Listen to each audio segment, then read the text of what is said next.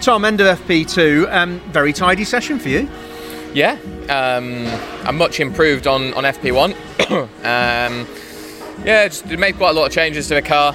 Um, got it got it much more sort of within the window of where I want it.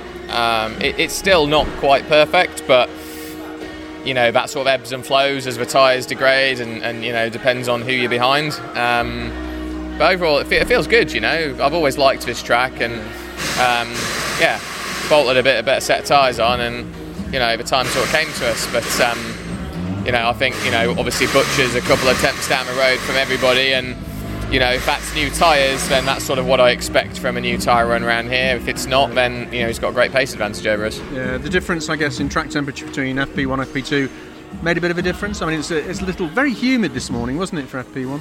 Yeah, I mean the, the air is quite dense, so getting a tow's quite an advantage. Um, so I think most people in, in that session were just kind of playing around with that. Um, I think obviously a lot of people are smart to it, so the top drivers don't let you really tow them around or get towed around by them. But um, you know, there's always a gaggle of cars you can kind of set yourself up on the back and maybe get one or two flying laps.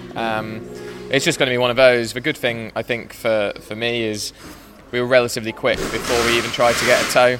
Um, the tow does make a difference, but um, we had quite good pace on us on our own. So you know, I think we probably stand a chance of making it through to Q2 on our raw pace. Um, and then, obviously, with only 10 cars on the track in Q2, getting a tow is going to be near on impossible because we're all going to be experienced and we're not going to let each other do it. So I think we're all going to have to do it on our own anyway. So um, you'll probably see the fastest lap time in qualifying be Q1, and then Q2 will probably be a couple of tenths slower just because we can't tow. Yeah, absolutely. Um, you say you like it around here at, at Silverstone on the national circuit. It does divide opinion amongst drivers, though, doesn't it? Um, yeah, I mean, you know, before touring cars, it wasn't really one of my favourite tracks. I think I thought it was kind of a bit boring, but every single touring car I've ever been in here, I've been pretty quick. Um, you know, I.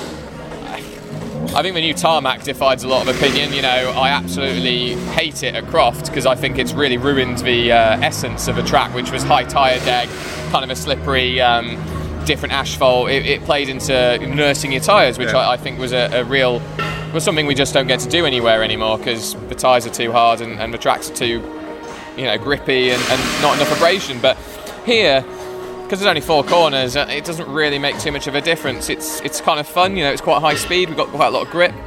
Um, and you know the organisers have been pretty sensible with our track limit rule around Copse, and, and I think we won't see as many people's laps taken away because it's just unnecessary, really, making us drive too tight there. So, you know, uh, I'm, I'm pleased that they've made that decision, and that's credit to them. So, it should be a good fun race, um, good fun session in qualifying. But yeah, uh, fingers crossed. Fingers crossed I have a bit more luck this weekend.